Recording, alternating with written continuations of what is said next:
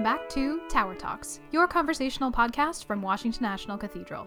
We're connecting you with the cathedral from afar, with stories from our docents, volunteers, staff, and artists who have each contributed to make the cathedral such a special place to be. In today's episode, we're talking to George Fergus, assistant organist at the cathedral.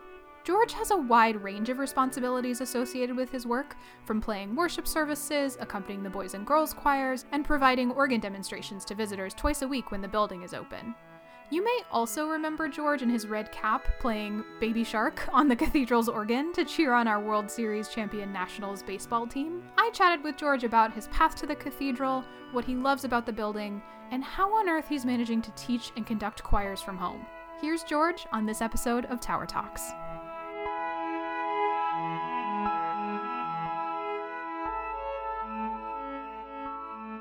Hi, George. Thank you so much for talking to us today.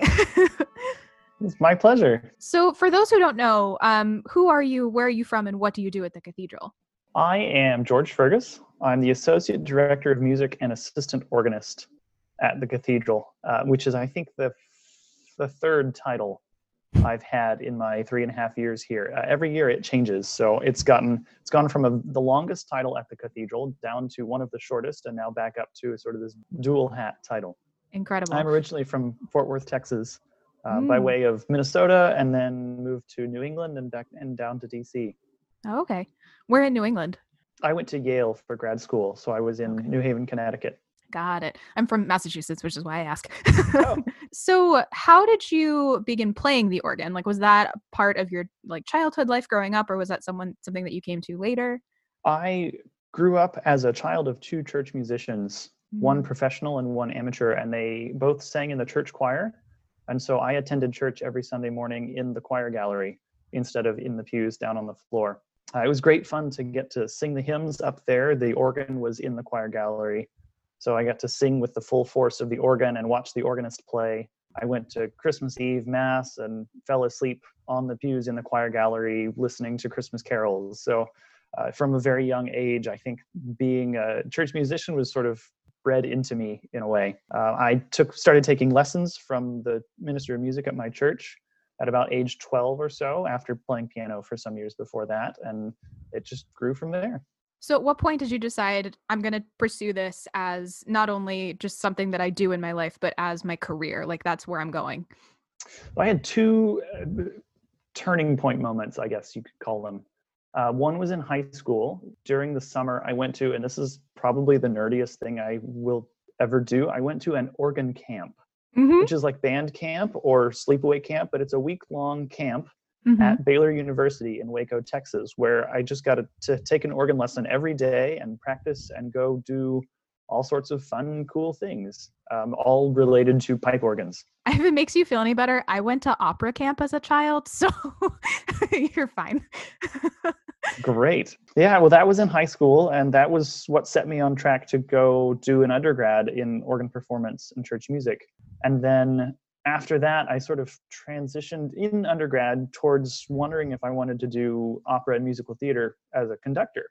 So I did a lot of that in undergrad and had a gig lined up for the fall after I graduated. Uh, and I was also working at a church and I was doing some arranging of the orchestra parts, re- rearranging everything for a score, and realized that that busy work was deathly boring. Mm. And then I went to work the next day at the church cleaned out the music library and said, "Oh, I don't mind this at all." And that's actually what made the decision for me to to focus on church music is that even at the most boring times, I still enjoyed what I was doing. That's a great thing to realize, like that moment where you're like, wait a minute, I actually really enjoy this whole hog and yeah, there, unironically. There are high points in both, but it's the low points that that occupy most of the time of the job, which is mm-hmm. just sort of the reality of life. Mm-hmm. So was that sort of where you decided to stay with the church, the church organist path rather than going into like concert organ? Yeah, I've never really liked performing all that much. It, that was really brought to the forefront uh, a couple weeks ago, and then as as we were doing the recordings for the Easter Day organ recital, I love playing church services, and all of that music that I played, I've played for church before. But it, it takes on a different feel to do it to an empty nave with no one but the microphones listening. I hate that feeling. That's so weird. There's no energy. Uh, Mhm. Even playing a live concert is totally different than that, and I I don't want that type of, of sort of the staleness of a concert. It's it's not appealing to me in the same way that playing church is. It's kind of amazing to me. I mean, I come from theater and music background too, and uh, how many people and performers I know who uh, who really dislike performing but do it anyway.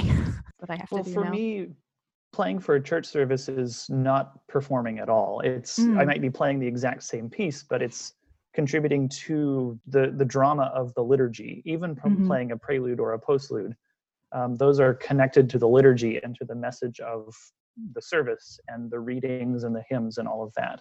It's Mm, not about performing a postlude. It's it's offering it as part of a worship service. mm. That difference does actually resonate and make sense now that you kind of point out to it because it's part of something bigger as opposed to being about you or about like how beautiful your organ music is as much as it is beautiful to listen to. It's part of it. And that uh, it makes difference too with it- it- or it's, i guess it doesn't make a difference uh, who's listening i could play a piece for a, a wednesday evensong or a monday evensong and there's no one there um, and I'm, i'll still play the same piece when it's being broadcast on a 11.15 sunday morning service How did you specifically end up at the cathedral from sort of Yale and then moving on? How did what was the connection there? after my two years of a graduate degree at Yale, I was looking for jobs. I needed to, to make money once I graduated. And the Association of Anglican Musicians has a postgraduate internship fellowship type situation. And this job moves from church to church every year um, with different parishes and cathedrals sponsoring it, uh, essentially providing half of the the the salary for the job and the association of anglican musicians provides the other half and it gives a just graduated church musician a chance to dive into the deep end so to speak in a big church music program. And uh, the year that i graduated it was scheduled to to happen the next year at the national cathedral. So i i got the job there got my foot in the door so to speak as Mhm. the this was my long title that is uh, the longest title in cathedral history which is the Association of Anglican Musicians, Gerre Hancock Fellow in Church Music, I think, Yep, you win. something like that. Um, and then at the end of that 10 month position, I was rehired, I suppose, at the Mhm. cathedral as assistant organist, which fit on business cards a lot better. and probably your name tag was a lot smaller. It wasn't like, you know, an eight by ten. Yeah. I just had to get a t shirt that wrapped around the back. yeah. You're like, don't even ask about my title. I'm just here. ah, amazing. So then you've just stayed since then, presumably, and sort Yeah. of done that. So, do you have a favorite type of piece or style of music to play? Like, are there certain hymns or styles of hymns that you're just like, I am so happy that this is part of the program today? Uh, or, you know, the thing that just brings you a lot of joy? I love old warhorse hymns. um, Mm, the old, really the classics, um, probably the hymns that everyone knows, and most people who went to church in their childhood grew up singing. Crown him with many crowns. Alleluia, sing to Jesus. All of the Easter chestnuts, those are so great. Um, and anything that, even as far away from the congregation as I am, back in the great choir of the cathedral, I can hear the congregation singing. It's an electrifying feeling to hear that resonance in the building that's not just from me playing loud on the organ. mhm. In terms of organ repertoire, I tend towards romantic music with a Mhm. capital R, meaning the time period of about 1825 up to anywhere in the 20th century where it dissolves into post-tonal stuff. Mhm. Uh, my favorite composers are Louis Vierne, who's a French symphonic organ composer from the early 20th century, and Herbert Howells, who's a 20th century British composer. Both of them lifelong church musicians who served the church in their music. They played their own music for church services and were career musicians. So, obviously, any organ, but especially our organ, is very much an integrated part of the building that it is in. That's sort of the nature of the beast. Are there things that are special or unique about the cathedral's organ that you know that maybe other people don't realize? Hmm. I think the cathedral's organ is unique in that it has a couple of strata of organ building techniques, if that makes sense. And maybe it doesn't make sense, and I'll try to elucidate that. The organ was built in 1937 and 1938, and it was built in an older style in terms of eh, styles of organ building. This one was going out of fashion at that point. but it's the old 19 teens and 20s symphonic organ, which was designed with a sort of a horizontal aspect in mind. It was designed to emulate the warmth and breadth of color of a symphony orchestra. And so it was built in this antique style and then renovated in the 60s and 70s into the almost the opposite style if it if I can use that term it takes it from being horizontal and turns it to vertical. Mm-hmm. These are very oblique terms to use in terms of acoustics and organ sound.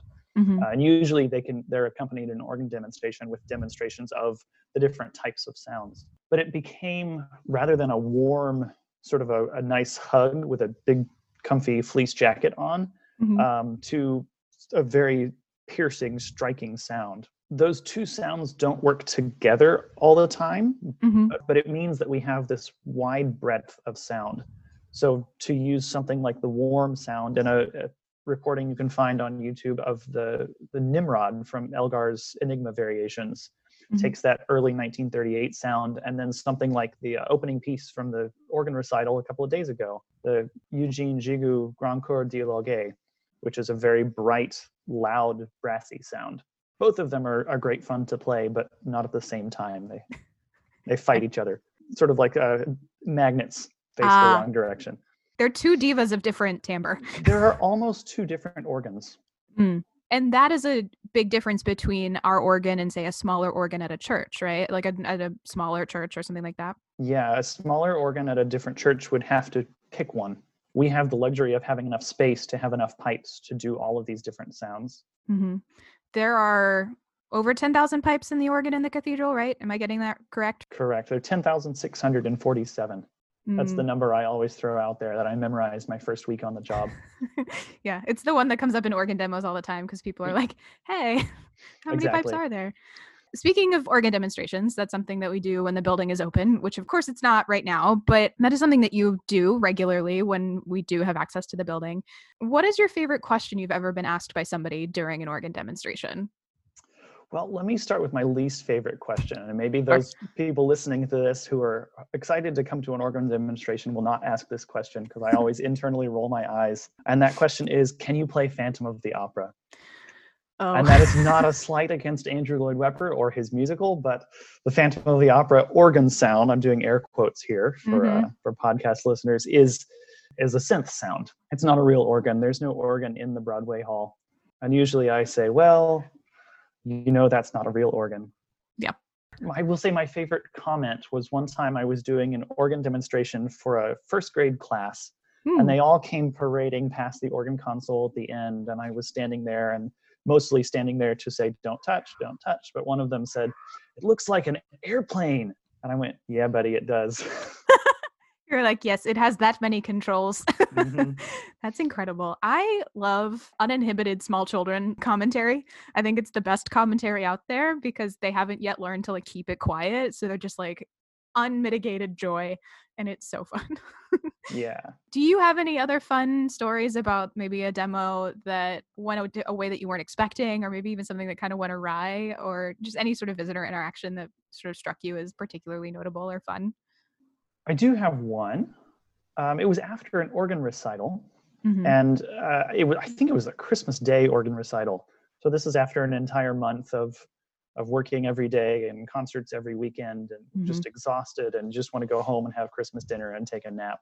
And uh, benjamin straley the previous organist and i were at the back of the church greeting people and a man came up who may very well hear this podcast uh, he's a regular at our organ recitals Mhm. He's uh, introduced himself as the grandson of a famous French organ builder. He lives in DC and he comes to all of the Christmas and Easter organ recitals. It's really fascinating and humbling to to meet him and to to feel connected to that part of the organ building tradition.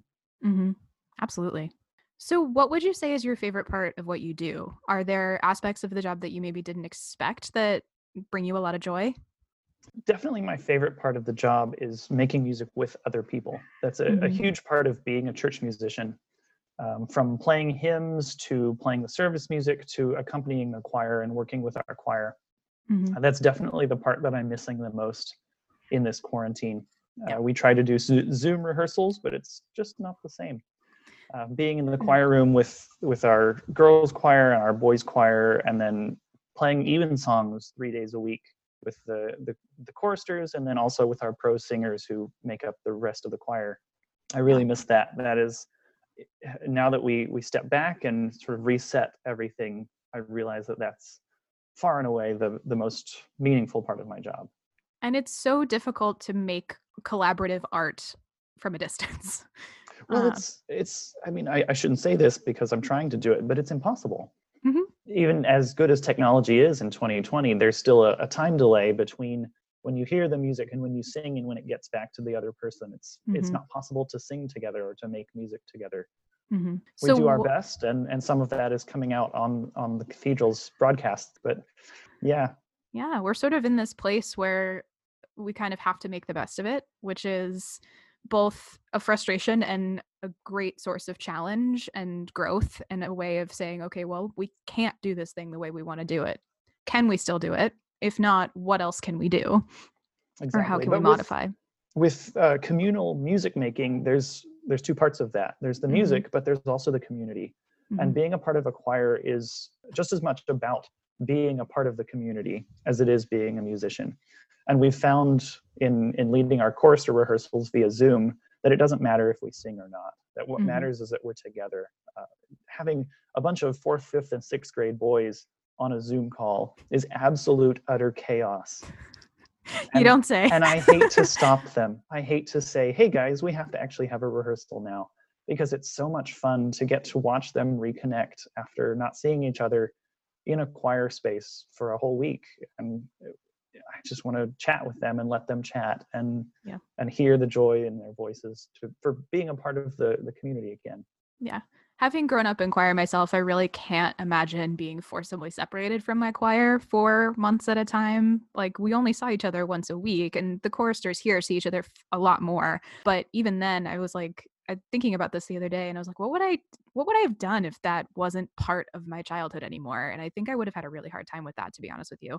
It's so hard for for the choristers, but also for the staff. And Mm-hmm. that's what keeps us going but Yeah. we have those i was talking earlier about the high moments daily rehearsals at 7.15 with the boys are some of my high moments in the week and the girls as well their schedule's different than the boys schedule but it's still it's i look forward to those rehearsals when they pop up on my calendar Yeah, Absolutely. So one day we will go back and we will enjoy them all the more for having been denied them for so long. Mm-hmm. So, speaking of sort of favorite things, do you have a favorite place or thing in the building itself, like part of the cathedral that you're excited to return to? the organ console I probably Uh, could have guessed that, but I, yeah probably. I'm very out of practice. Uh, we have a piano here at home but i don't Mhm. play it as much as i would like to and it's just not the same. Yeah getting sit back down at the organ console and play music for people to sing. I have lots of ideas bouncing around in my head for things to do once it's safe to gather in large numbers again. I hope that once everything does reopen that people will be looking for a place to go and i, I hope that we as cathedral employees and can, can offer programs that are interesting and attractive to to folks who are looking for events outside of their house Yeah, absolutely. I know I will be probably going to the cathedral more often because like I just need to like see humans again. Well, we should we should suggest an all staff party once we're done. Once it's safe to do so, Yes. whenever I that like will that be. idea. Yeah, we should. And you guys can play Baby Shark on the organ and we can all dance. Well, we had this great idea to to take my son, who's about almost three months old now, and Mhm. put get a baby shark costume for him Mhm. and put him in it in, at the end of March for the beginning of the nationals season. But now Mhm. that's been pushed and delayed indefinitely. So Yeah. it'll be maybe we'll do it anyways whenever that whenever baseball starts back up again. Yep. Whenever all of the things start back up again. Uh, Lots of great plans to take him to, to baseball games and get him started early as a baseball fan, but that'll have to wait a little bit longer. It'll happen for sure. It will. Yeah. Nothing can stop the baseball spirit, particularly the cathedral, actually. Well, this was fun. yeah, it was great. Thank you so much for taking the time out of your day and, you know, sort of walking away from your very cute son Sure. to talk to me. He's being super chilled right now. He's in his bouncer.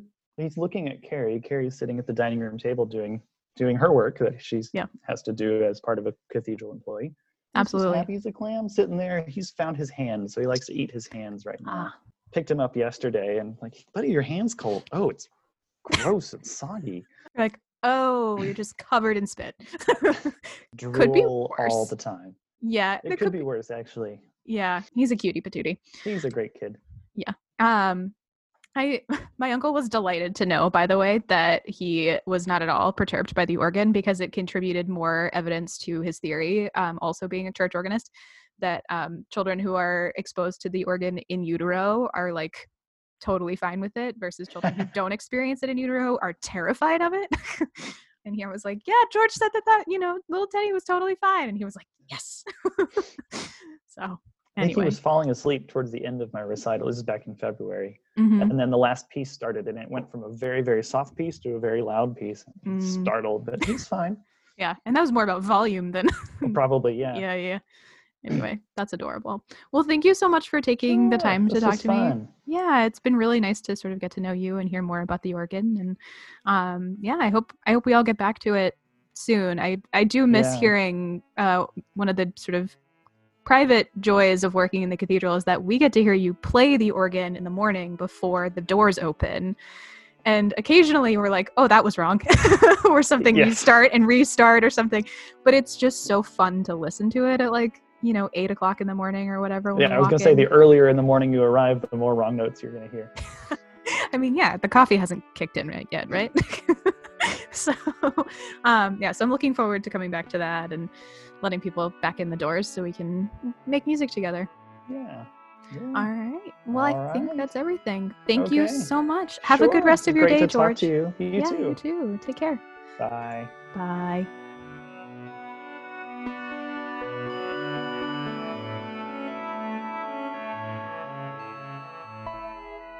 You again to George for participating in this week's episode, and as always, thank you to you for listening.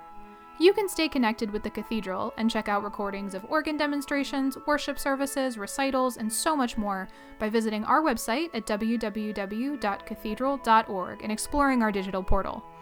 We hope you're still safe and well, and we look forward to connecting with you again next week on Tower Talks.